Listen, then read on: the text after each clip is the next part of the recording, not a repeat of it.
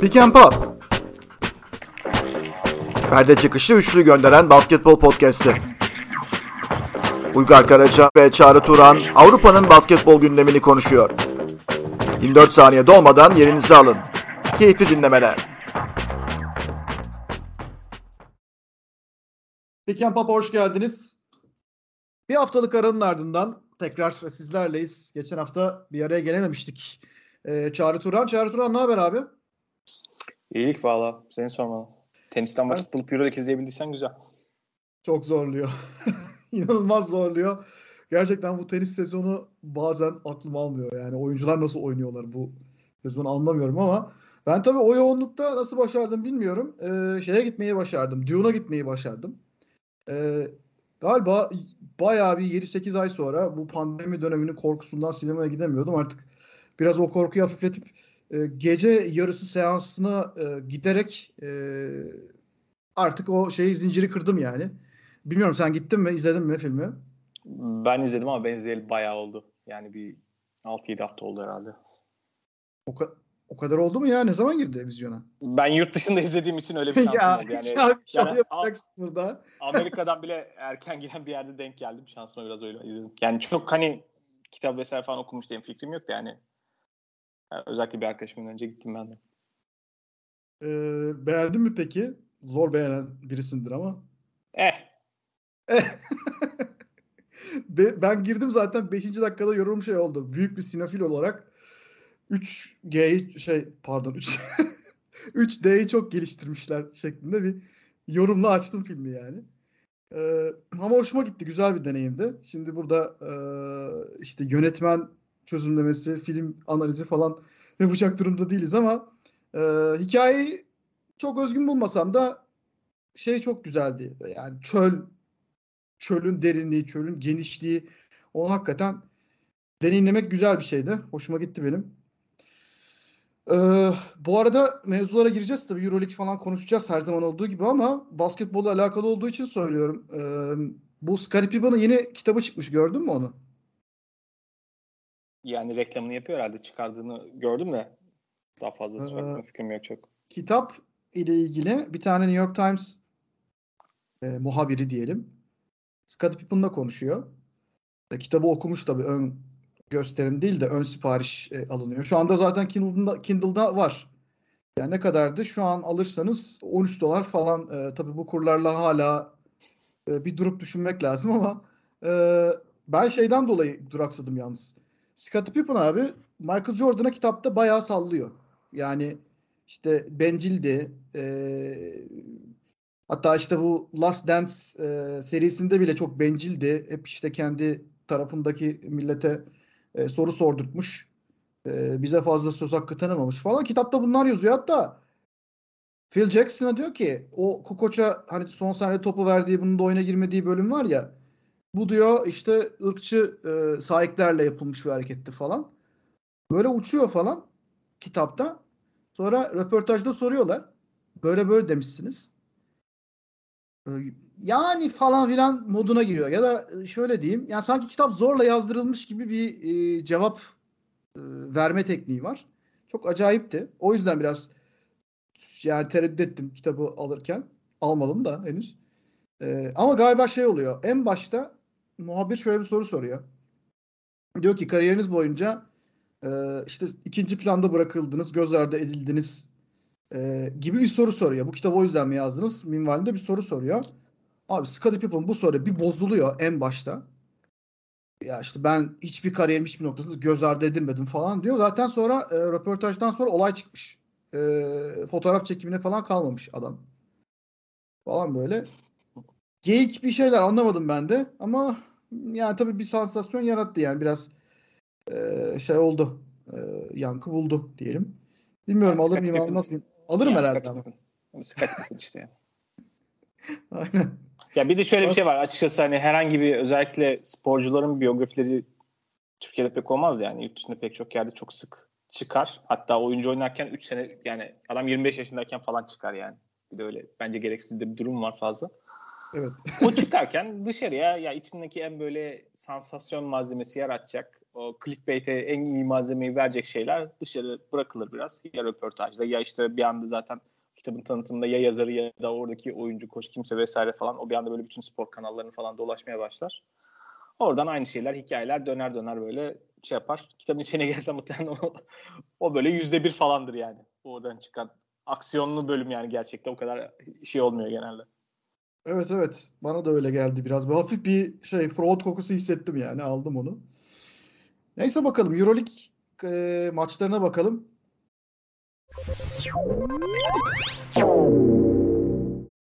Bu hafta tek maç haftasıydı. E, haftanın herhalde en çarpıcı galibiyetlerinden biri bu sefer Fenerbahçe Beko'dan geldi. Ceska maçı. E, önemli bir galibiyet olduğu kesin. Çünkü Fenerbahçe bir dizi yenilgi e, silsilesine girmişti ve artık yavaş yavaş Djordjevic'in kredisi tükenmeye doğru gidiyordu. E, şimdi tabii maçın içini konuşacağız ama bu Djordjevic'in durumunu ben biraz Ole Gunnar Solskjaer'in durumuna da benzetiyorum. E, çünkü tam artık topun ağzına geliyor ve uçurumun kıyısına geliyor derken sanki bir şeyler daha olsa e, artık iyice e, dedikodular ayyuka çıkacak daha yoğunlaşmaya başlayacak falan derken bir galibiyet alınıyor o arada. E, o bir süre ona kredi sağlıyor ve işte Solskjaer'in durumu belli ya. Çok uzun süredir böyle devam ediyor mesela. E, mesela Djordjevic'in Sırbistan milli takımdaki durumu da aynıydı biliyorsun. Yıllarca işte takım iyi oynamıyor falan derken bir şekilde finale geliyorlardı o kadro kalitesiyle beraber. Ee, en son şeyde patladılar. Dünya Kupası'nda patladılar. Ondan sonra bu iş böyle olmayacağı kadar gelindi ama arada tabii bir sürü yıl kayboldu. Ee, gerçi bilmiyorum haksızlık mı ediyoruz? Ortada bir Ceska galibiyeti var. Ee, istersen Fenerbahçe tarafından başla, istersen Ceska tarafından başla ama e, maçı da biraz konuşmaya başlayalım seninle. Neler e, söyleyeceksin? Bir deplasman galibiyeti. Ya bir kere şuradan o soruya cevap vererek başlayayım. Haksızlık etmiyoruz.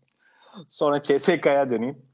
Ee, CSK geçen hafta iki tane Fransa'da görece Eurolig'in playoff adayı olmayan harcanan belki bütçesinden yani orta alt grupta yer alan iki tane takımına maçı iki, iki maçta da böyle görece yani maçın ortasında kayda değer farklara sahipken işte Asbel maçında 3. çeyrekte 10 sayıya yakın bir e, diferans elde etmişlerdi. Monaco'ya karşı 20 sayı falan vardı bir ara öndeydiler ilk yarıda. Ve maçın kritik noktalarında aslında maçın kontrolüne sahip bir takımken iki senede maçı kaybetti. Ve dağılarak son çeyreklerde paramparça olarak kaybetti. Şimdi bu iki tane maçı kaybettiler. Bunun üstüne gelip bir takımın yani Fenerbahçe gibi çok aman aman hücum etmeyen, biraz uh, durağan, hücum açısından, zenginliği açısından vasat görüntüde bir takıma yani yetenek seviyesi ne olursa olsun ilk yarıda %70'in üzerinde hücum ettirerek başladığı bir senaryodan bahsediyoruz. Yani CSK ile alakalı başka bir sıkıntı var şu anda belli ki. Bir şekilde oyun içinde istikrarı bulamıyorlar. Bence Itudis'in tercihleri de belli ölçüde sebeptir tabii ki elbette. Ama CSK şu anda pek iyi durumda değil. Belki daha sonrasında Barcelona'ya gideceğim. Barcelona'da başka bir sıkıntı var. Ama şu an CSK çok formda değil ve vermesi gereken reaksiyonu verebileceğim, veren bir takım olmadı. Bunu bir tarafa koyuyorum. Fenerbahçe üzerinde yani işte önceki hafta ilk kez Fenerbahçe'nin maç, maçında böyle çok daha dikkatli oynamıştım. Sonra geçen haftaki Double Week'te iki maçı artı bu maç yani Fenerbahçe yani ilk kez sezon ilk başlarında çok izlemedim. Da, yeni tekrardan birkaç maç üzerinde biraz daha görüntü net bir şekilde oturuyor. Fenerbahçe'nin CSK maçındaki görüntüsüyle Fenerbahçe'nin daha önceki hafta işte kaybettiği yakın maçlar Barcelona, Olympiakos veya Real Madrid maçlarındaki görüntüsü arasında çok temel fark yok. CSK maçında sadece biraz daha hücum böyle çeşitli gibi başka oyuncuların biraz daha top kullandığı, devreye girdiği bir yapı oldu. Ama hala organizasyon odaklı bir yapı olduğunu düşünmüyorum bunu. Ve Fenerbahçe'nin hali hazırda elindeki yeteneğe göre şekillenen, ona göre kurgulanan bir oyunu yok. Eldeki malzemeyi optimize etme konusunda oldukça kötü durumda. Ama bir galibiyet çıkardı. Yeteneklerinden çıkardı. CSK'nın bence çok ciddi sıkıntılarından dolayı belki etkisinde beraber çıkar. Yani Fenerbahçe yani maçın 3. çeyreğin sonuna doğru Fenerbahçe hala %60'ın üzerinde hücum ediyordu.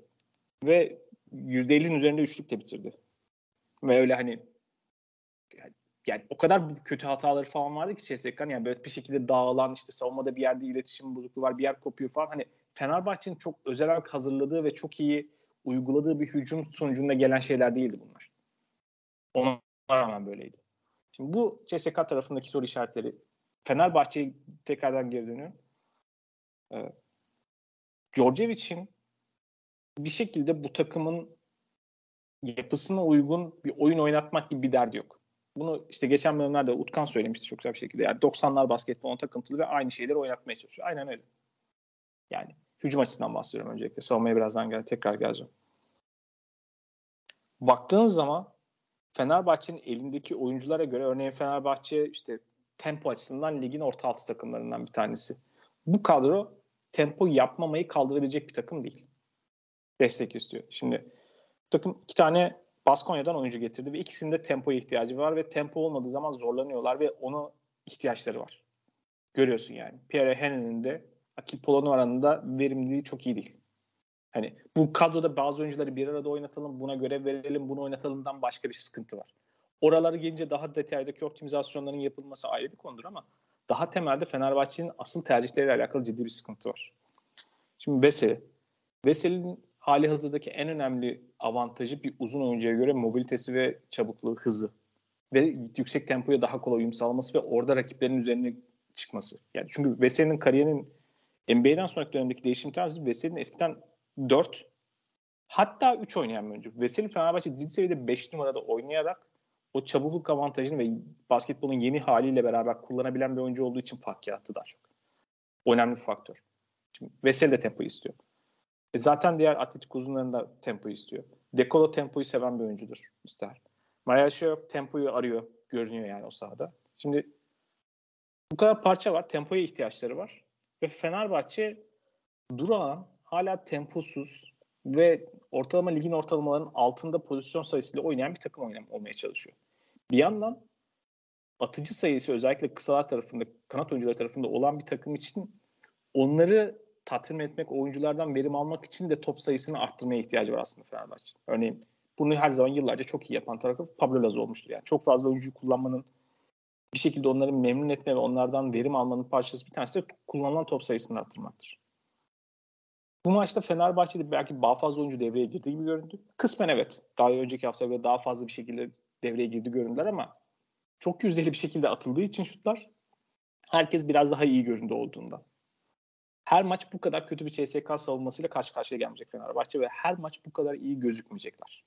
Hali hazırdaki yapı bana onu gösteriyor ve Djordjevic'in geçmişinden bir şey öğrendiysek tekrar çok bu tip şeyleri değiştirmiyor ve bazı, yani bir şekilde kadronun vasat oynayan görünümü, kadrodan verim almayan görüntü muhtemelen devam edecek. O yüzden işte Fenerbahçe'nin bir tane daha gard alması, dekolun üzerinden yükü alması vesairenin falan çok ötesinde bir sıkıntı var. Temel prensiplerle alakalı bir sıkıntı var Fenerbahçe'de. Ha, daha geriye giderseniz Fenerbahçe'nin kadrosunun nasıl oluşturulduğu, kadrosunun bazı parçalarının bence bir yerde uyumlu olmasına rağmen niye seçildiği vesaire gibi daha yönetimsel sorunlar falan var. Onları da geçen haftalarda kısmen konuştuk organizasyon olarak çok iyi durmuyorlar. Ama bu kadroyu kullanmaya yönelik optimizasyon yapması, bir sürü değişik bu oyunculara göre bir yapı kurgulanması gerekiyor ve Djordjevic onu yapmak konusunda pek istekli değil. Kariyer boyunca da böyle olmadı. Ee, sadece bu hafta iyi göründüler. Örneğin mücadele ve maçları son saniyelerde kaybetmesi takdir görüyor. Anlıyorum görüntü olarak yani imaj olarak iyi göründüğünü ama mücadele veya efor sadece fiziksel olarak maçın içinde durmak vesaireden ibaret değil taktik olarak da detaylara dikkat etmek, bazı şeylere özen etmek, elindeki malzemeyi kullanmak için farklı şeyleri yapmak, taktik olarak odaklanmayı bazı şeyleri daha iyi yapmak. Bunun gibi şeyler de parçası. Yani sadece fiziksel mücadeleden işte vazgeçmedik, savaştık, savunmayı yaptıktan ibaret değil. Yani bir takımın her şeyini ortaya koyması. O yüzden de Fenerbahçe eldeki malzemeyi kullanmayan oldukça suboptimal bir takım. CSK galibiyeti biraz onun her şeyin normale döndüğü ve iyi olduğu göstergesi ilgi, ilgi aldatıcı olur açıkçası Fenerbahçe görüşlerim çok değişmedi. Evet. Bu arada senin söylediklerinle alakalı olarak bir istatistik desteği vereyim. Mesela maç başında kullanılan toplara baktığımızda e, Fenerbahçe'nin Euroleague'de 12. sırada olduğunu görüyoruz. Yani daha doğrusu Asvel ve Alba Berlin'le beraber maç başına 80 top kullanmış. Ve e, ilk onun içerisinde değil. E, Fenerbahçe'den daha yavaş oynayanlar kimler? Zenit, Bayern, Maccabi, Žalgiris, Kızılyıldız. E, senin de altın çizdiğin gibi bunlar kadro olarak belki Zenit biraz hani kadro olarak e, daha iyi gözükebilir ama Bayern'di, Maccabi'ydi. Žalgiris'ti, Kızılyıldız'dı. Bunlar kadro olarak zaten eldeki imkanlar kısıtlı olduğu için mecburen e, oynanan top sayısını düşürmek durumunda olan takımlar. E, onun dışında mesela üçlük denemelerine bakalım. Çok üçlük denemek her zaman iyi bir şey midir? E, değil. Öyle bir şey iddia etmiyorum ama mesela Fenerbahçe'nin maç başına denediği üçlüğün 20 olduğunu ve bunun da Eurolig'in en düşük e, sayısı olduğunu e, söylemekte fayda var. E, bununla beraber %35 gibi bir yüzde bulmuş Fenerbahçe. Yani ilk 6 içerisinde ancak girmiş. Şimdi denenen üçlük sayısını bu kadar azalttığınız zaman en azından bir %37, %38 e, ortalamasını bulmalısınız. Çünkü mesela Yasikevicius'un Jalgiris de böyle. Çok az üçlük denerdi. E, ama denediği üçlükleri de sokardı. Mesela Obradovic'in Fenerbahçesi de böyleydi. E, kontrol ederdi oyunu tempoyu üçlük denemeleri veya şut denemeleri müthiş bir verimlilikle gelirdi. Şu an e, ortalama bir seviyede e, offensive rating olduğunu görüyoruz. Yani işte top başı top başına kaydedilen sayılarda Fenerbahçe ligin tam ortasında yer alıyor. Ee, öyle aman aman bir tablo yok istatistiklere bakılacak olursa. Sağ içine dönecek olursak e, ben Fenerbahçe olumlu olarak şunu gördüm e, Çağrı. Yani koçu bir kenara bakıyorum. Yani coaching tarafını işin bir kenara bırakıyorum. Oradaki yapısal sorunları ve çelişkileri zaten birçok insan görüyor. Yenilgilerde de gördü. E, fakat oyuncuların bir şekilde bir arada kalma güdüsünün güçlü bir takım olduğunu düşünüyorum ben bunun. Yani e, takım kimyası fena değil. İşte Guduric geri döndü. Bu çok önemli bir şey. Sadece attığı sayılarla değil, attığı büyük basketlerle de değil. E, topsuz oyuna girmeye başladı Guduric. Asist yapıyor e, hücumda aldığı sorumluluk biraz daha artık liderlik pozisyonuna geçti. E, Dekolo zaten büyük oyuncu hep konuşuyoruz ve Fenerbahçe için şu anda çok çok önemli bir noktada duruyor. Dekolo beklentileri karşılıyor. Sadece attığı sayılarla değil hücum değil. 18 sayı attı Ceska maçında ama e, mesela savunmada çok kritik bir top çaldı. E, Dekolo'nun hep savunmada böyle birebir savunmada biraz zayıf olduğu falan söylenir ki öyle.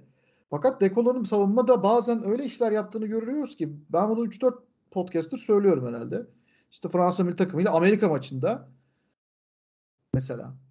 Ya bunu nasıl yaptı? Oyun zekası çok, yaptı. Çok fırsatçı bir oyuncu. Çok fırsatçı bir oyuncu ve çok zeki bir oyuncu o yüzden zaten. Çok fırsatçı bir oyuncu. Yani ihtiyaç olduğunda yerine göre işte top çalmasını yapan. 3-5 dakika bir yerde e, vidaları sıkmak gerekiyorsa o eforu gösteren bir oyuncu. Çok zeki bir oyuncu. Evet e, yani oyuncular reaksiyon veriyorlar birçoğu. Mesela Maria Şayok haftalardır Euroleague'de oynamıyordu. Biraz gözden düşmüş gibiydi. E, fakat işte bu Darşan Pierre'in yokluğunda bir baktık Maria Şayok tekrar ilk 5'te. Hiç öyle küsme falan yok. Ya da işte ben gözden düştüm e, durumunda değildi. Ve fena da savunma yapmadı. Yani savunmada zayıf kalmıştı ilk haftalarda. E, fena da savunma yapmadı. Öyle bir reaksiyon verdiğini gördüm ben. Şeymus Hazer'in e, Euroleague maçlarında yadırgamadığını, e, bayağı hevesli oynadığını ve savunma katkısı da verdiğini gördüm. Bir tek işte orada İsmet Akpınar tacı çıkmış durumda şu anda. Niye olduğunu tam bilmiyorum. O da çok faydalı bir oyuncudur ama bir de işte e, Henry dediğin gibi oyun yapısından ötürü kendini öne çıkartacak özellikleri gösteremiyor, bulamıyor. E, Polonara da aynı şekilde. Ama Polonara bir şekilde yine katkı vermenin bir yolunu buluyor. Ama Henry çok e, henüz beklentileri karşılayamadı bence. E, ya oyuncu babında Fenerbahçe adına olumlu şeyler gördüm ben. Yani o bir arada kalma güdüsü üst üste yenilgilerden sonra o son saniye yenilgilerinden sonra güzel bir şey. Ceska'ya karşı. Saçeska tarafını da şöyle e, biraz daha deşelim. Şimdi ben Ceska'da şöyle bir problem görüyorum. Çağrı. Maç başlıyor. Biliyorsun Will Clyburn sonradan giriyor astrolist olarak e, Itudis'in ikinci e, makası. Yani Ceska maç içinde bir makas değişimi yapıyor. Önce topu paylaşmalı. E, işte daha fazla Lundberg'den, biraz Şengelya'nın içeriye e, ataklarından, oradaki fiziksel üstünlüğünden, Voigtman'ın dış şutlarından, işte Kurbanov'un ceza şutlarından falan faydalanarak e, böyle bayağı topu e, dağıtan, dolaştıran bir takım gibi başlıyorlar. Sonra bir anda e, Clyburn'un çok statik ve artık tahmin edilmesi çok kolay olan birebirleri özellikle post-up'ları başlıyor. Ve sadece Clyburn de değil. E, Hackett de onlar üzerinden oynuyor. Bir anda böyle çok konservatif, çok e, hücumlarında ne yapacağı artık birçok takım tarafından hissedilen ve çok iyi çemberi koruyan takımlar tarafından durdurulan bir Ceska karşımıza çıkıyor. Fenerbahçe de bunu yaptı. Çemberini korudu. İşte orada Booker biraz sertlik e, gösterdi. E, Veseli e, hatta Ahmet Düverioğlu e, bu konuda Ceskalılara çok alan bırakmadı. Yani bu tahmin edebilirlik bence Ceska için çok tehlikeli. E, çünkü sadece Clyburn 30 dakika oynayarak sonradan oyuna girip Clyburn 30 dakika oynayarak işte 26 sayı attı ama e, yani artık bunun da bir alternatifin olması lazım diye düşünüyorum. Ve var alternatifleri de. Bunu niye uygulamıyorlar? Bunu niye oynamıyorlar? Onu çok anlamıyorum. Itudis orada bazen kendini e, öyle bir girdaba kaptırıyor. E, bana ilginç gelen bu Ceska ile ilgili açıkçası. Ben şöyle bir ekleme yapayım. Ee, mesela bu maçta da Fenerbahçe maçında aslında CSK bence kötü olmayan sürede gayet çok daha yüzdeli atabilecek şekilde üçlük fırsatları buldu. Çok kötü atlar. Monaco maçının ikinci yarısında fena olmayan pozisyonlar buldular. Kötü atlar biraz oradaki psikolojiyle de alakalı olduğunu tahmin ediyorum. Belki geriye düşünce zorlanmakla alakalı olabilir. Yani işler kötü giderken bu takımların genelde çok iyi reaksiyon vermemesiyle bir vermeme konusunda bir ünleri var. Belki biraz onunla alakalı. CSK'nın da geçmişi biraz e, sicili kabak o konuda. Belki öyle bir alışkanlığın etkisi ama pozisyon buldular. Atamadılar biraz. Yani e, birileri bunu yapacak, devam edecektir illaki. Çünkü CSK'nın kadro olarak ve güçlü avantajlarından bir tanesi özellikle içeride uzun kalabildikleri için fiziksel olarak da orayı domine etme şansları olduğu için oradan çok fazla hücum ribandıyla da bir şekilde onu destekleyebiliyorlardı. Tabii Milton vesaire olmayınca biraz daha zor. O taraf var. Asıl sıkıntı bence Jessica şu anda bir şekilde maçtaki e, eforu oradaki istikrarı koruyamamaları. Yani elbette ki sürekli farklı seriler olur. Bazen 3 dakika kötü oynarsınız, 5 dakika rakip reaksiyon verir vesaire falan ama yani şalteri kapatma seviyesinde tamamen dağıldıkları süreler oluyor maç içerisinde ve geri geldikleri, yakaladıkları anlarda da. Bu e, biraz endişe verici. Öte yandan oyun tarzlarıyla alakalı Clyburn konusu biraz şuna denk geliyor bence. Itüdü sanki kolaya kaçıyor gibi hissediyorum. Çok özel bir hale getirdiği bir oyuncu Clyburn. Hakkını vereyim. Itüdüs'ün yani özellikle müthiş bir silah haline getirdi ama şöyle bir CSK'nın oynadığı oyunda şöyle bir değişim yaşandı. Şimdi net bir Obradovic ağacından gelen bir olarak Itudis çok benzer şekilde iyi seçilen, işte doğru mismatchleri bekleyen, topu çok iyi dolaştıran, yüksek tempolu bir yarı saha hücumu mekanizması vardı. CSK'nın ilk iki şampiyonluğunda Itudis'in. Ondan sonra hani oradaki iki tane ana top kullanıcı oyuncu da ayrılmasıyla da beraber Decolo artı Sergio Rodriguez'in ayrılmasından sonra işte bir de Mike James geldi sonradan falan çok oturmayan yapının üzerinde farklı arayışlara girdi Tudis. Ve bulduğu arayışların içerisinden yani sürekli bir şekilde takımı sahaya açan, yani birebir oynamak için fırsatlar alan, o alan açan bir takım haline geldi. Bunu böyle gittikçe CSK hücumunda daha merkezi bir yapı haline geldi bu. Dönemsel olarak çok iyi oyunlar. Bu farklı çözümler peşinde koşarken. Bir, bir anda bu, bir de zaman içerisinde şöyle bir sıkıntı oldu. Bu alternatif bir çözüm arayışının ötesine geçip böyle çok kolay ve merkezi bir çözüm haline geldi. Yani ana yapı neredeyse bu haline geldi. Ve bence endişe verici olan o. İşte Clyburn'un olmadığı Monaco maçının bir ilk 10 dakikası var. Yani CSK'nın pas dolaşım var.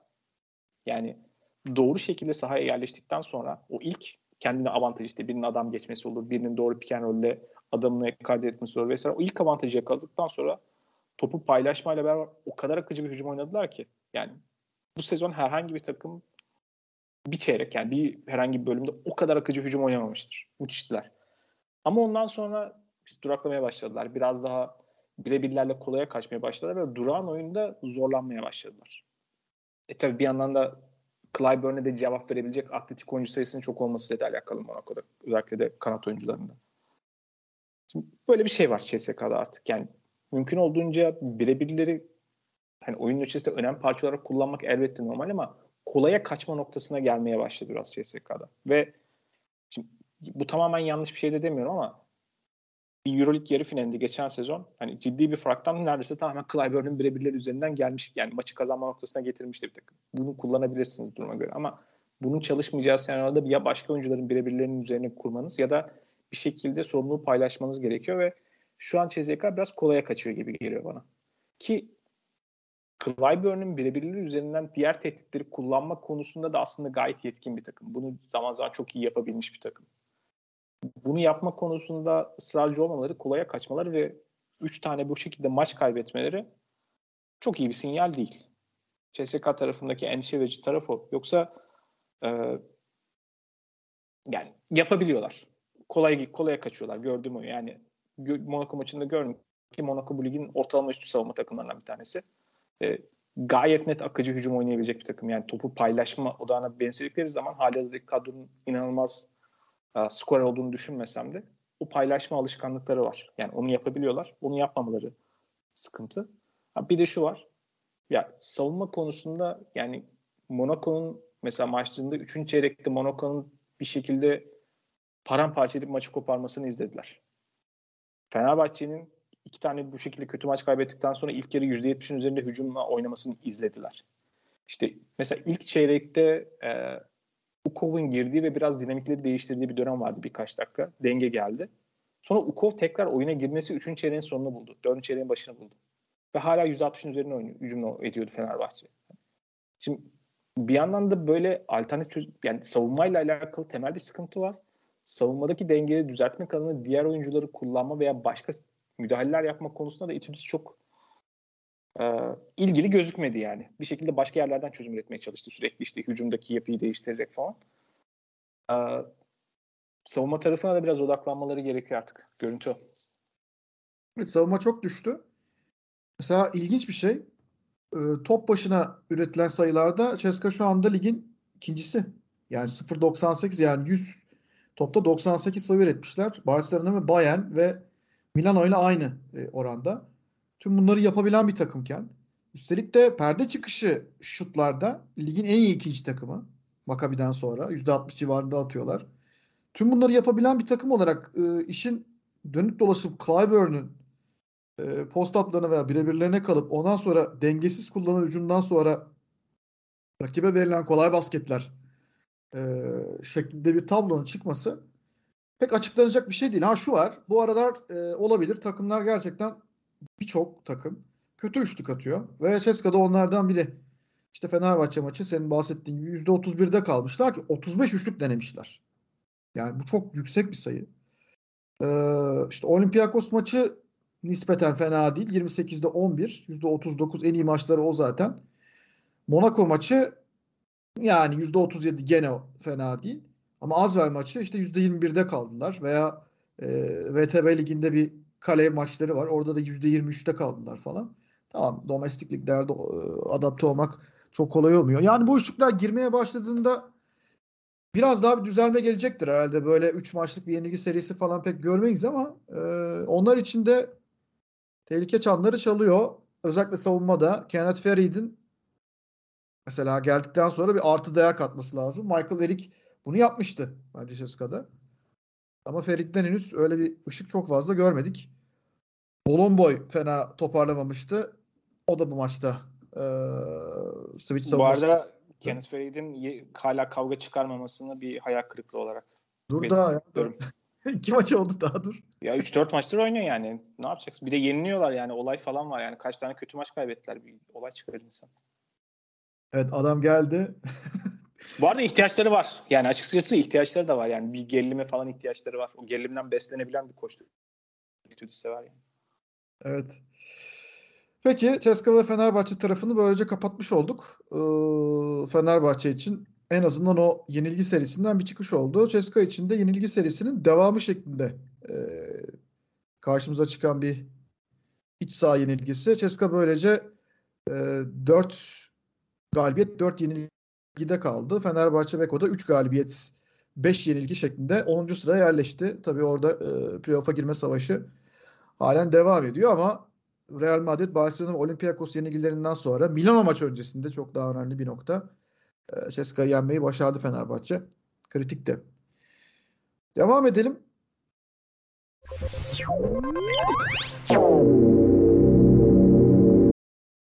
Ee, birazcık Efes Zenit maçından bahsedelim. Yani Efes Zenit maçı izlemez olaylık mı diyeyim ne diyeyim. Ee, gerçekten Efes için kötü bir maçtı. Zenit çıkışta olan bir takım.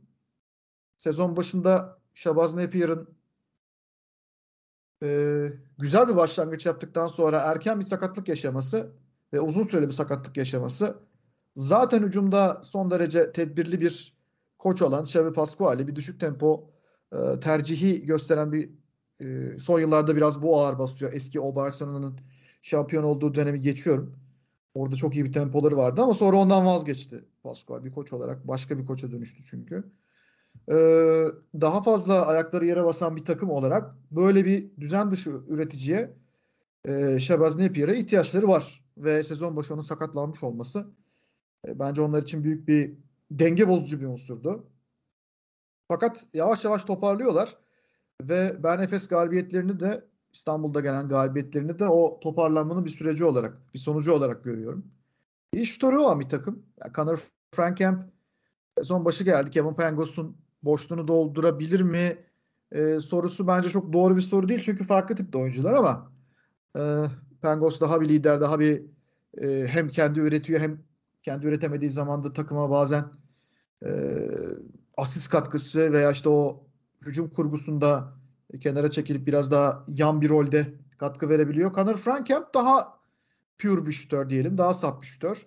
Ama çok iyi oynadı. Efes'e karşı özellikle ikinci yarıda.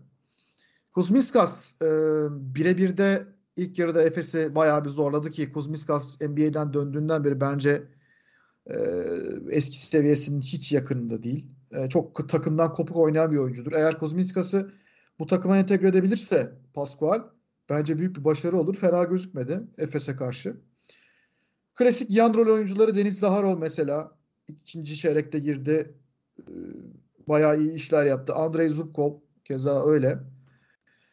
Yani Efes tarafında Ergin Ataman zaten söyleyeceğini söyledi. Şu anda berbat bir durumdayız. Ee, hiçbir şey yapamıyoruz dedi ama aslında kendisi de bu işin bir parçası. Yani e, iş sadece oyuncularda e, bence bitmiyor. Efes takım olarak. Mesela Fener'le Efes'i kıyasladığımda e, Efes adına beni endişelendiren şey e, takım kopuyor ve reaksiyon veremiyor. Mesela o çok ilginç gelmiyor mu sana da?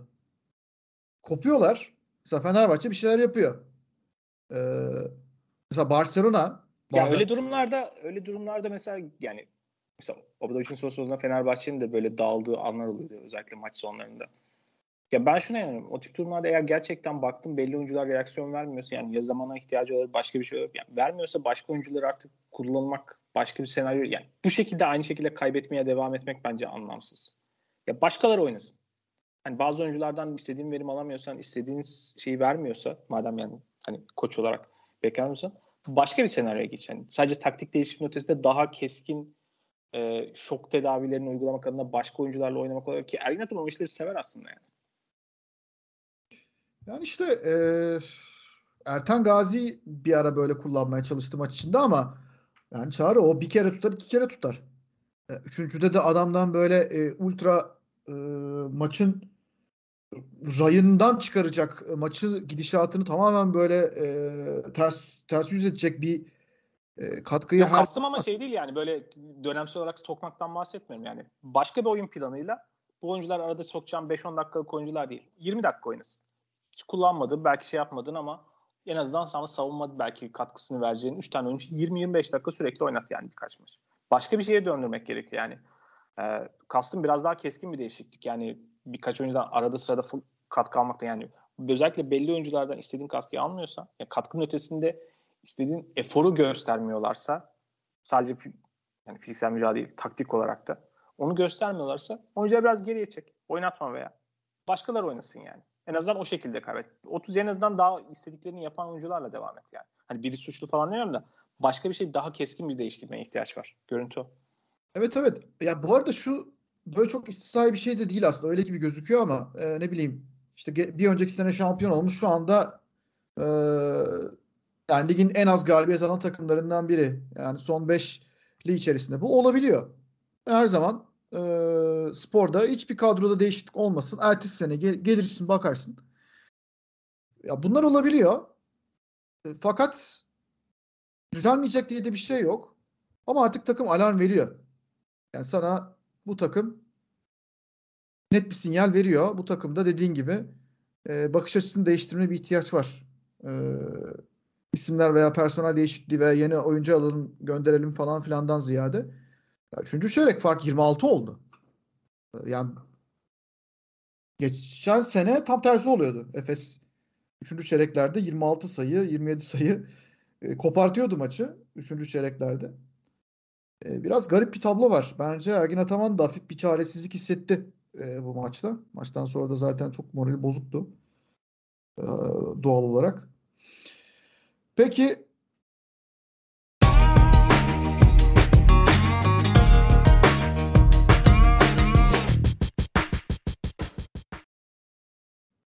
Biraz Monaco konuşalım. Monaco'yu hiç konuşmadık. Ee, geçen gün ne buldum biliyor musun? Evde ko- kolları kesik bir Monaco forması. Ee, sonra hatırladım bir yaz e, beldesinde, tatil beldesinde biliyorsun o zamanlar böyle şey forma yapmak modaydı. Çok şu anda da vardır herhalde ama e, dışarıdan öyle çok forma getirme dünyası yoktu. E, işte böyle ne diyelim e, yalandan bir takım forması yapıyorlardı ama gerçeğine de yakın. Ben de herhalde gördüm Monaco forması. Monaco formasını severim o ortadan bölmeli çapraz e, çizgili. Onu almışım. Kollarını da kesmişim niyeyse. E, böyle bir giydim falan.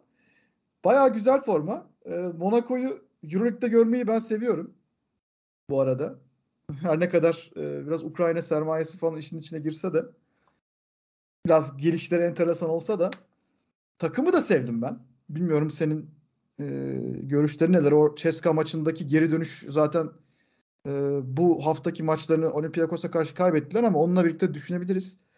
Bir kere bence Monaco Mike James'ten ibaret bir takım olmamayı başaracak gibi gözüküyor e, bana uzaktan. Önce onunla gireyim. Çünkü çok ek katkılar almayı başarıyor e, Zvezdan Mitrovic. Akıllı bir koç. E, diğer parçaları da doğru zamanlarda, doğru yerlerde. O senin demin bahsettiğin açı değişikliği var ya Ergen Ataman'ın hani yapabile, yapması belki gerekli olan açı değişikliği. Şu anda Mitrovic'te ben onu görüyorum. Her zaman işe yaramıyor ama e, mesela Dante Hall Ceska maçını değiştirdi. Tamamen değiştirdi örneğin. Ya da Olympiakos maçında bir anda işte bir Rob Gray'i oyuna aldı falan. Ee, tamam bir şey yapamadı çok fazla ama e, ve Jerry Butsiel'i oynatmaya başladı. Onu da oyuna soktu. Veya o Jakoba Uttara'yı.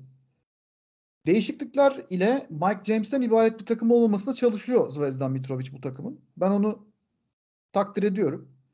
Ve playoff adayı 8. sıradan playoff adayı olacağını düşünüyorum. Bilmiyorum katılır mısın? Sende bıraktığı izlenimler Monaco'nun nelerdir?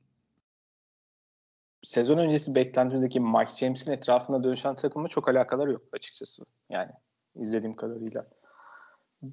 Biraz da aslında uh, Mitrovic'in Asfel takımına daha benziyor hissiyatım. Yani o Asfel takımı şöyleydi. İşte Tony Parker'ın kardeşine takımı devretmesinden önceki takımdan bahsediyor.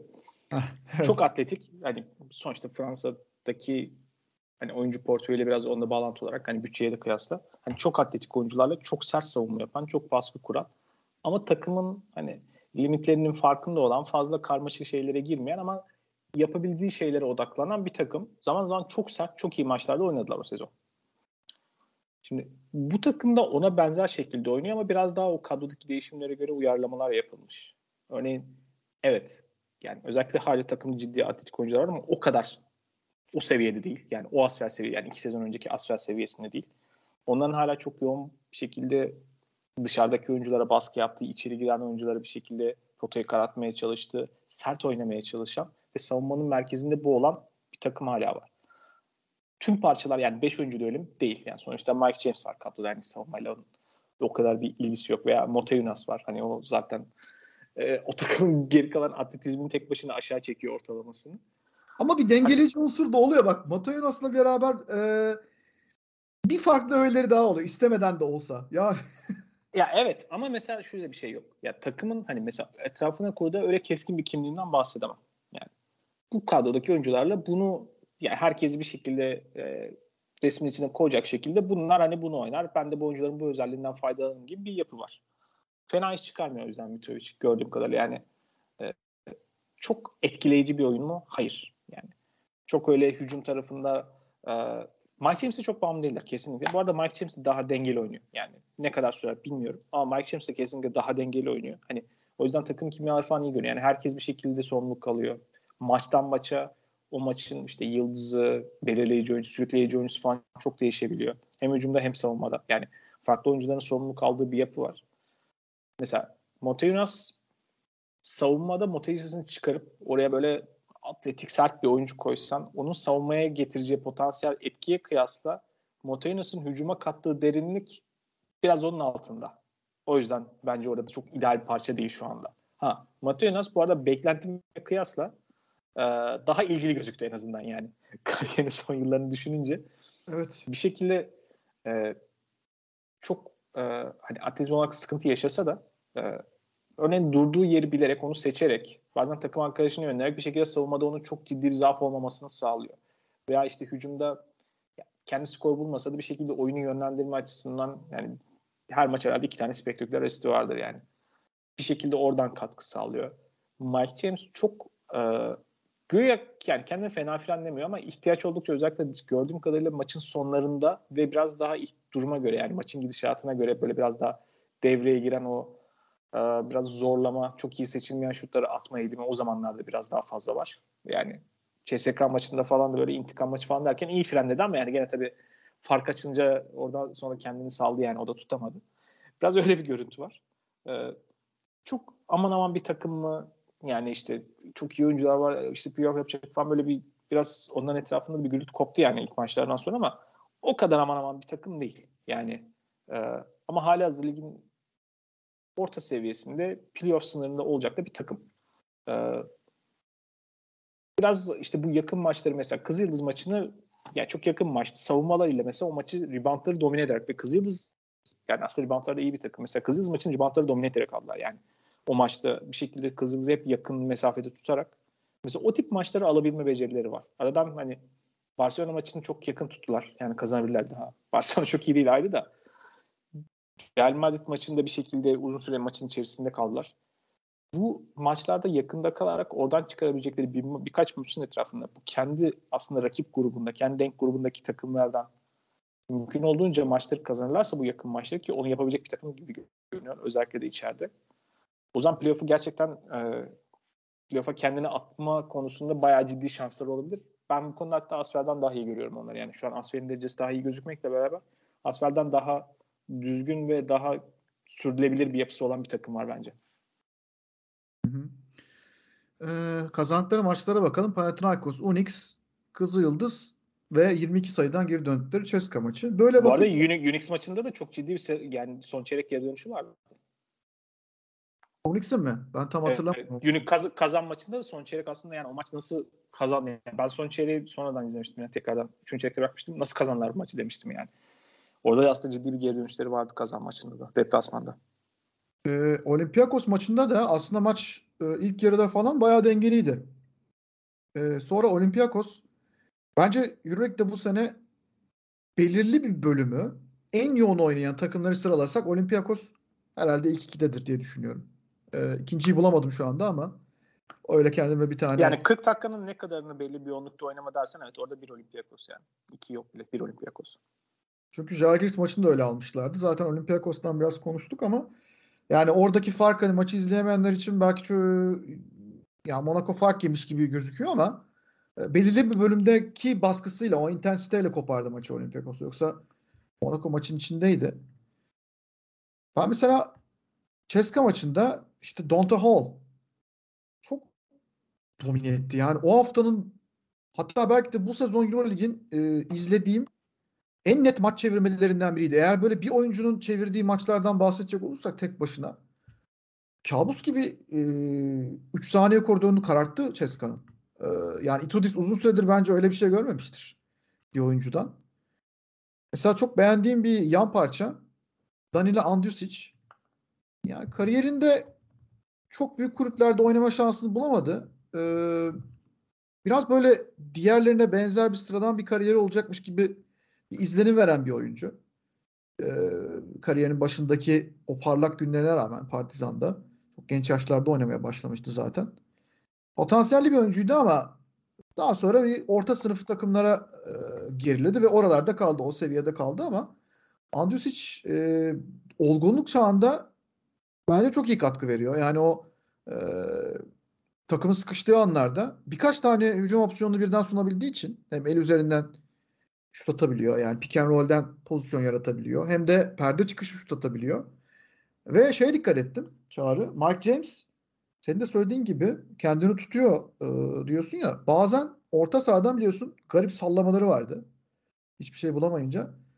Bu sefer bakıyorum tam sallayacak ya mesela Andrusic'i görüyor pas veriyor. Güveniyor yani takım arkadaşlarına. E, Mike James'e bu güveni vermek bence biraz da koçun başarısıdır. Baskonya'da da e, aşırı bireysel oynamıyordu. Yani Perasovic orada bir şekilde onun huyunu suyunu iyi çözümlemişti herhalde o dönem. E, fakat şey Mitrovic de böyle yani bir oyuncular koçu havası var Mitrovic'te. E, bence iyi anlaşıyor ve e, oyuncu yönetme konusunda Mitrovic Euroleague seviyesinde kalitesini göstermeye devam edecek gibi gözüküyor bundan sonraki bölümlerde. E, sadece bu ikisi de değil. E, Paris Lee'den bayağı bir katkı alıyorlar. Bir backup guard olarak, bir yedek guard olarak veya Leo Westerman'ın sakatlığı olmasa belki şimdi daha fazla galibiyet elde etmiş olabilirlerdi. Bu arada Paris Parisli'nin o CSK'daki o üçüncü çeyrek geri dönüşünde bir çıldırdığı bir bölüm var yani. Ne atsa girdi yani. Orada zaten CSK şoka girdi bir daha toparlanamadı mesela.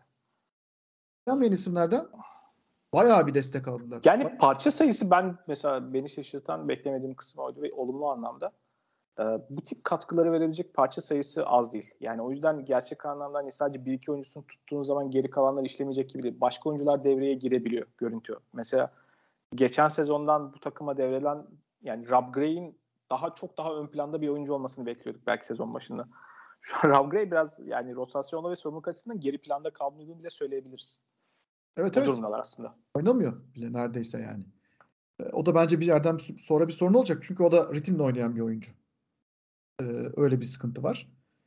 Alfa Diallo doğru düzgün bir Avrupa kariyeri bile yok. Ee, işte bir sene bir Yunanistan'da oynamışlığı var. Panathinaikos'a gidecekti. Son anda Monaco'ya geldi. Bir stil oldu yani orada. Ee, çok disiplinli ve yırtıcı e, reboundlara saldırılan, etrafındaki oyunculara tehditler saçan o vücut diliyle bir oyuncu Alfa Diallo. E, etkinliğini de bayağı bir hissettiriyor. Yani o kolej e, sertliğini diyeyim. Çünkü kolejde bu tarz oyuncular e, işte sertlikleriyle, rebound'a ne kadar agresif girdikleriyle veya e, savunma istekleriyle falan bu tarz oyuncular orada rekabetçi kalabiliyorlar takımlarında. Çok hücumda bir şey yapmaya çalışmasalar da ya da yapamıyor olsalar da her zaman. Onu yansıtıyor yani onu görüyorsun. O kolej etiğini görüyorsun. Bunlar olumlu şeyler. Bakalım playoff savaşında nerede bulacaklar kendilerini. Birkaç hafta sonra daha net göreceğiz. Bir de ben onların salonlarını seviyorum. Garip bir e, parke kullanıyorlar. Aynısı Limoges salonunda da var. Onların da ya Fransa'daki salonların parkeleri bir değişik geliyor bana. Bilmiyorum dikkatini çekti mi? Fransa'daki salonların bence her şey değişik zaten. Bir tuhaf bir yer yani orası. Herkes böyle sanki alışmadığı tuhaf bir atmosfere giriyor. Böyle küçük. Ama hani tribünlerin hep yakın olduğu salonlar. Yani Fransa'daki bütün turnuvalarda aklımda hep öyle kalmıştır. Yani evet. Eurobasket 99'dan beri işte Asfel'in salonu, Limoges'un salonu. E, hep takımların öyle salonları vardı yani. Böyle biraz tabii görece çoğun küçük şehirlerde küçük salonlar olmasıyla da alakalı ama hep böyle bir tuhaf bir atmosferi var oranın yani. Çok gürültülü olmuyor. Herkes çok çılgın bir taraftar grubundan bahsetmiyorsa ama gelen her takım böyle rahatsız eden bir atmosferi olabiliyor Fransa'daki salonların. İlginç evet. yani. Sonraki salonlarında da özel izinle oynuyorlar. Daha önce konuşmuştuk. Normalde seyirci kapasitesi sebebiyle olmayacaktı orada. Son anda bir izin kopardılar oradan yine. Bir imtiyaz. Ee, bu haftanın potansiyel final olabileceğini düşündüğüm bir maç e, olarak Milano Barcelona maçı vardı tabi. Burada e, bizim sene başından beri işte biraz da böyle mizansen olarak kullandığımız biraz görüş görüş ayrılığına düştüğümüz bir Milano var ve bir Barcelona var. E, maçtan önce favorin var mıydı? Barcelona mıydı favorin? Ya ben Barcelona'nın reaksiyon vereceğini düşünüyordum. Çünkü e, Maccabi'ye kötü kaybettiler. E, onun karşında bir reaksiyon bekliyordum. Yani biraz o şaşırttı. Bir de e, Yasikevicius yani Obradovic'den hani en çok aldığı şeylerden bir tanesi takım bir şekilde o duygusal enerjisini, mental enerjisini böyle dengede tutar. Yani doğru bazı ihtiyacı olan maçlarda hani e, çok takım motive eder, ona hazırlar. Geri kalan maçlarda biraz daha rölantide gidip sezon sonunu düşünen bir koçtur. O yüzden bu tip hedef maçları geçen sene çok oynadılar ve iyi oynadılar genelde. O yüzden Milano maçında ben bir de Maccabi maçına reaksiyon olarak daha iyi olmalarını bekliyordum. O yüzden maça giriş şekilleri biraz şaşırtıcıydı. Peki. Ee, ben Milano öveceğim biraz. Yani şu çılgın projelerini hala e, gerçekleştirebiliyor olduklarına inanmam zor. E, bakınca garip geliyor. E, adamlar bir maçı başından sonuna kadar kontrol ederek oynamaya çalışıyorlar. Yani bu bugünün basketbolunda bence imkansız bir şey. E, biraz böyle ortada işte liberal yaklaşımlar, hafif küçük çeşitlemeler, hani biraz e, free flow, maç aksın, oyuncular inisiyatif yok. Her anı, her köşesi, her saniyesi e, muntazaman kontrol edilecek. E, ya bana bugünün basketbolunda olmaz bir şeymiş gibi geliyor. Bir imkansız projeymiş gibi geliyor ama şu anda işliyor. E, tempo istekleri gibi ayarlıyorlar. Bence bu tabii ki Messi'nin en büyük e, yardımcı olan e, noktası. Çok akıllı oyunculara sahipler ya. E, mesela orada bir Datome e, Barcelona maçını alan Datome ki attığı sayılarla falan değil. İşte 17 sayı attı. 2 üçlüğü var. Bir tanesi kritik clutch bir yerde geldi. Ee, Milano'nun senin hep bahsettiğin bir sorunu var. Geçen sene daha çok yaşıyorlardı bunu. Çember altını çok koruyamıyorlar. Fizikman e, eksik kalıyorlar ve Barcelona maçında bu çok net ortaya çıktı bir kez daha. Onu gördük. E, biraz sırtı, sırtı, sırtı dönük zorladığın zaman e, hemen sonuca gidebiliyorsun. Ya da işte bir pick and roll oynayıp birkaç tane böyle tuzak kenara e, pas aksiyonu kurduğun zaman ve çember altını boyalı bölgeyi boşalttığın zaman oraya gelecek e, topsuz koşular e, genelde işte ya Mirotic'i buluyorlar orada zaten e, ya Brandon Davis'i buluyorlar. Sertaç bile biraz bir şeyler yaptı ki Sertaç hala hiç entegre değil Barcelona takımında. E, boyalı bölgeyi Barcelona çok iyi işledi yine ve Milano'nun bundan sonra düzeltmesi gereken başlıca bence orası olacak. Fakat işte Datome gibi, Melli gibi e, genç yaşlarda önemli tecrübe kazanmış. Özellikle Nikola Melli. E, yani bir NBA tecrübesi görmüş. E, Avrupa'yı da çok iyi bilen. E, oyunculara sahip olunca mesela Shavon Shields da iyi bir savunmacı bence. Yani perimetreyi iyi kontrol eden bir oyuncu. Kritik yerlerde işte böyle bir iki savunma hamlesiyle durumu toparlayabiliyorsun. Mesela Datome onu yaptı. Birkaç tane top çaldı. Pot altına inen top. Oradan zaten maçı aldılar. Ama dediğim gibi benim en çok hoşuma giden şey Milan takımında koçluk yöntemi ve oynadıkları basketbol değil, oyuncu aklını izlemeyi çok seviyorum. Çok, çok akıllı bir takım olduğunu düşünüyorum. Sergio Rodriguez, işte Luigi Datome, Nicola Melli. Bu üçü bir araya geldiği zaman ve Shavon Shields da öyle. Zaten Kyle Hines'tan bahsetmiyorum. Umarım 100 sene daha basketbol oynar. Mesela, emekliliği düşündüğü için falan. Ee, öyle bir notum da olsun ama ben Milano olacak diyorum ya Çağrı. Ne diyorsun? Hala fake bir şeyleri var mı senin için? Hala ikna edici değiller mi? Değiller. Hatta daha da ileri gideyim. Mesela bahsettiğin tempoyu kontrol etme ve oyunu kontrol etme şeyine hiç katılmıyorum. Çünkü hali hazırdaki genel tercihleri ve yaklaşımları oyunun ihtiyacına göre değişiklik yapmaya, farklı şeylere adapte olmaya hiç bakmıyorlar. Ve kontrol, mesela oyunu kontrol etme derken o kadar e, kendi düzenlerindeki o zorlama şutlar veya birebirleri makul görüyorlar ve merkezine koyuyorlar ki oyun. O sizin için maç içi istikrar ve bir şeyleri kontrol etmenizi çok zorlaştırır. Yani gittikçe daha iyi takımlara karşı. Normal sezonda diğerlerine göre de kıyasla daha asılan takım konumdalar. Bunun hakkını vereyim. Biraz onun etkisi var. Ee, bir Barcelona penceresi açayım oradan geri döneceğim. Tabii. Barcelona şu an mental olarak herhalde biraz yorgun mu artık? Bir şey mi o bariz? Yani Fenerbahçe maçında çok normalde yapmadıkları kadar dağınık çok savunma hatası yaptılar. Kötü mental savunma hatası yaptılar. Yapmayacakları seviyede. Ki onu yapmadığı zaman Barcelona hani bir vites değil, iki üç vites geri düşen bir takım. Ee, normalde hani situation basketbol tarafında pozisyonu göre durum anlama konusunda oldukça iyi bir takımdır. Kötü hatalar yaptılar. Beklemediğim seviyede. Ki zaten ne kadar dağınık oldukları ve belli. Yani Yasikevicius'ta maçtan sonra biraz yorgunuz zaten falan. Kazanmış olmak yeter gibi bir şeyler söylemişti. Sonrasında zaten Maccabi'den orada fark yediler ve yani kötü bir şekilde yani savunmaları dağılmış bir şekildeydi. Şimdi bu maçtaki görüntüleri de zaten Yasikevicius maç sonrasında hani şu an o mentaliteye sahip değiliz diyor. Şu an onlarda bir genel olarak bir başka türlü bir yorgunluk, bir sıkıntı var belli ki yani. Şimdi, o yüzden de zaten savunmalarını biraz daha yoğunlaştırdık ve maça daha odaklandıkları anlarda Milano'yu bayağı zorladılar. Yani bir ikinci çeyrekte bir bölümde bir de son çeyrekte maçın önemli kısmında Milano'yu bayağı kilitlediler. Ki bu tip durumlarda Milano iyi bir cevap verme takım değil. Yani başka bir şekilde yumruk kaldığın zaman iyi bir kontracı takım değil.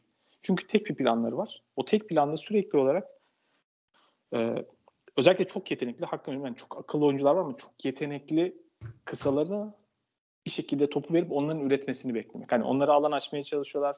İşte maçın başında ya oyunun başında öyle bir hani bir iki e, aksiyonla beraber işte bir oyuncular alıyor ama hep böyle anlamlı ve avantajlı o hani oyuncuların ihtiyacı olan güzel birebirleri üretmiyor bir yandan. Mesela bence o anlamsız. Yani mesela CSK'nın yapısında o birebirler bence daha iyi seçiliyor. Daha sürülebilir yapıdan seçiliyor. Burada ise oyuncuların yeteneğiyle kazanmasını sağlıyor. Yani hani CSK o birebirleri için oyunu kurgulamaya daha iyi bir takımken Milano oyuncusuna bırakıyor. Oyuncusunun hayatını kolaylaştıracak birebir kurguları konusunda yeterince iyi iş yaptıklarını düşünmüyorum. O yüzden de bence maç içinde iniş çıkışları biraz fazla olan bir takım. Yani tuttukları zaman o zor şutlar girdiği zaman her şey güzel görünüyor. Onlar girmediği zaman da bir anda böyle çok keskin düşüşler yaşıyorlar. Yani oyun olarak işte dengeli, daha düşük tempo takımında olmadıkları için her şey böyle çok keskin inişler çıkışlar oluyor. O yüzden zaten biraz Milano'nun beni tatmin etmediği ve ikna etmediği nokta o. Ha, onun dışında yetenek tavanı yüksek bir takım. Yani bir şekilde üretiyorlar. Bir de bu maç açıkçası ya Barcelona çok anlamsız tuhaf hatalar yaptı. Yani şimdi mesela ben Luigi da Tommy'ye geri kalan genel e, ne bileyim basketbol dünyası kadar çok tutan biri değilim. Bence oyuncu olarak belli yapılarda olduğu zaman iyi olan, belli yapıların dışında reaksiyon verme konusunda çok ideal taktik olgunlukta bir oyuncu olduğunu düşünmüyorum. Mesela ona çok kötü fauller yaptılar ve bir anda oradan Datome'nin e, fırsatları kullanabildiği ve onun mesela savunma zaaflarını kullanamadıkları birkaç pozisyon oldu. Yani genel olarak Barcelona böyle farkındalığı zayıf, böyle odaklanma konusunda normalde olmadığı bir şekilde görünüyor. Ve çok kötü hatalarla aslında maçı verdiler ki geri aldıkları bir maçtı. Ee, yani maç sonunda mesela gene son çeyrekte geçen sene kaç tane maçta ikinci yarıda çeyrek son çeyrekte maç sonunda mesela Messina'nın çok müdahale edemediği veya takımın reaksiyon veremediği kaybedilen maç vardı. Oraya doğru gidiyordu bu da maç yani. O yüzden de zaten hani Milano bu yüzden beni hiç ikna etmiyor. Yani başka alternatif çözüm olarak ne üretiyorsunuz dediğinizde zorlanıyorlar. Aynı kafayla oynamaya çalışıyor. Evet Messina her şeyi planlamayı seven bir koçtur. Yıllarca hep böyle oldu ama buradaki ana planı bence yeterince iyi değil. Yani alternatif üretmiyor. Ee, ben çok iyi olduklarını düşünmüyorum. Yani bana güven vermiyor. Yani playoff zamanı geldiğinde Final Four zamanı gelince ben Milan'ın üzerine bahis oynamam açıkçası yani. Görüntü o. Hı hı. İşte bir e, çok iyi çıkan yani iyi verim aldıkları Devon Hall var mesela. Devon Hall onların sıkıştığı anlarda veya sıkışma bölümü gelinceye kadar e, dışarıdan özellikle çok yüksek isabet yüzdesiyle oynadığı için e, skor diferansiyeli Milano tarafında e, seyrediyor. Ama o şutlar durunca tabii Barcelona geri döndü. Yani Barcelona'da böyle duran bir takım değil. Bir şeylere e, cevap veren bir takım. Ama işte Milano'nun da buna karşı bir şey bulabilmesi. Yani o maçtan kopmaması. Eski Milano olsa hatta Messi'nin ilk zamanlarındaki Milano olsa gene böyle kopup giden ve bir şekilde son topta kaybeden ama son top, top işte o son topta kaybetti oluyor ya. Hiç öyle değil aslında. Bu arada orada orada haklarını vereyim. Yani geçen seneye kıyasla bence temel değişimleri hani oyun taktik açısından işte olgunluk konusunda bence çok e, ciddi adımlar attıklarını düşünmüyorum bahsettiğim gibi. Ama mental olarak biraz daha dirayetli durabilen bir takım. Yani o tip şeylerden daha az olumsuz etkilenip geçen sene çünkü çok öyle kopup giden maç oluyordu. Bu sene daha az olumsuz etkilenip bir şekilde reaksiyon veren bir takım. Ha aynı taktik olgunlukla cevap vermiyorlar ama yani bir geri savaş var. Bu sezon o fark ediyor. Orada haklarını vereyim. Böldüm seni devam et lütfen. Ha, yok yok. Ee, iyi girdin araya. Yani belli parçaları iyi kullanıyorlar. Ki bunların arasında bence Devon Hall dediğim gibi birinci sırada. Ee, bir de şöyle bir şey var. Bu sene şu anda genel olarak bütün liglerde en azından yani benim takip edebildiğim kadarıyla ki bunun NBA tarafının kesin böyle olduğunu söyleyebilirim. Müthiş bir hücum düşüşü ve müthiş bir savunma yükselişi var. Ee, bu sene başıyla alakalı bir şey olabilir. NBA'de bununla ilgili bir sürü teori üretiliyor. İşte toplar değişti, şutlar girmiyor, faul kararları değişti, daha az faul çalınıyor e, falan gibi. Veya işte EuroLeague içinde bunun alternatif teorisi benim mesela kendimce düşündüğüm bir şey. Takımlar çok değiştiği için, e, çok fazla hareketlilik olduğu için takımlar bir araya sonradan sonradan geldi. E, onun tabii bir uyumsuzluğu da var galiba. O yüzden bence ofensif ratingler e, maç başına üretilen sayılar, top başına üretilen sayılar biraz düşüşte. Ya Milano bu e, pencereyi iyi değerlendiriyor gibi gözüküyor bir taraftan da. Yani öyle de olabilir. Hani bazen böyle sezona işte iyi başlayıp da ondan sonra e, fake sürprizler olur ya. Çok iyi başlarlar. Ondan sonra mesela geçen sene Jalgiris biraz bunu yaşamıştı. İyi başlayıp ondan sonra devamını getiremedi. Veya işte NBA'de Orlando Magic yaşamıştı geçen senenin başında bunu. Öyle vakalarla da karşılaşabiliyoruz ama e, bence daha iyi gidecekler. Mesela Dinos Mitoğlu düzeliyor. Oturuyor, yerleşiyor takıma. E, üç sayılıkları da kullanmaya başladı. Yani savunmayı açacak işleri de yapmaya başladı. E, bir tek ben Tarçeski'den hala tam böyle o oyun olgunluğunu göremiyorum. Bu birkaç senedir Messiner'de çalışan biri olarak artık bunları yapması lazım, alması lazım. Ama bunlar da düzeldiği zaman e, ev sahibi avantajı alıp playoff'ta e, geçen seneki başarıya gelebileceklerini düşünüyorum açıkçası. Ama bir yandan da bu e, senle olan fikir teatimizi de seviyorum. Yani senin Milano karşı argümanı üretmen, benim de Milano'yu bir şekilde sevmenin yollarını aramam falan. E, benim için de zihin açıcı oluyor açıkçası. Bu Barcelona maçı güzeldi o yüzden. E, belki biraz daha fazla bir şey söyledi. Dediğim gibi Barcelona biraz kötü bir dönemde. Yoruldular. Normaldir. E, sezon çok uzun. Daha yani Christmas'a bile gelmedik. E, neler neler değişecek daha. Yeni eklemeler olacak. Sakatlıklar olacak. E, bambaşka şeyler olacak. O yüzden daha çok şeyler olur gibi gözüküyor. Herkes için umut var. Jalgiris için yok ama. Onu söyleyebilirim. Bilmiyorum farklı düşünüyor musun? Kapatırken bir Jalgiris ne hallere düştü Jalgiris diyoruz. Ya işte balık baştan kokuyor. Yani Paulios Monteinos'un ne yaptığından emin olmadığının temel göstergesi şu durum. Ve muhtemelen daha iyi gitmeyecek hakikaten öyle yani. Hani her takım üzerine bir şeyler koyup bir şeyleri değiştirebilir. Ee, onlar kesin yani en net umutsuz e, umutsuz olanlar onlar yani. Yani Zdok bence her akşam maçtan eve dönünce şöyle bir ellerini işte alnına koyup ya ben ne yaptım bu takıma niye geldim diye olabilir yani. Ee, bilmiyorum adam çok çaresiz hissediyor kendini. Birebir konuştuğum için yüzündeki o ama şu var laf lafı açıyor bitireceğiz de ee, mesela Jagiris Efes'e baya fark yedi ya. İşte Juras Dolk'la konuşuyoruz. Adam büyük bir mahcubiyet hissettiriyor. Yani o benim için ilginç bir deneyimdi.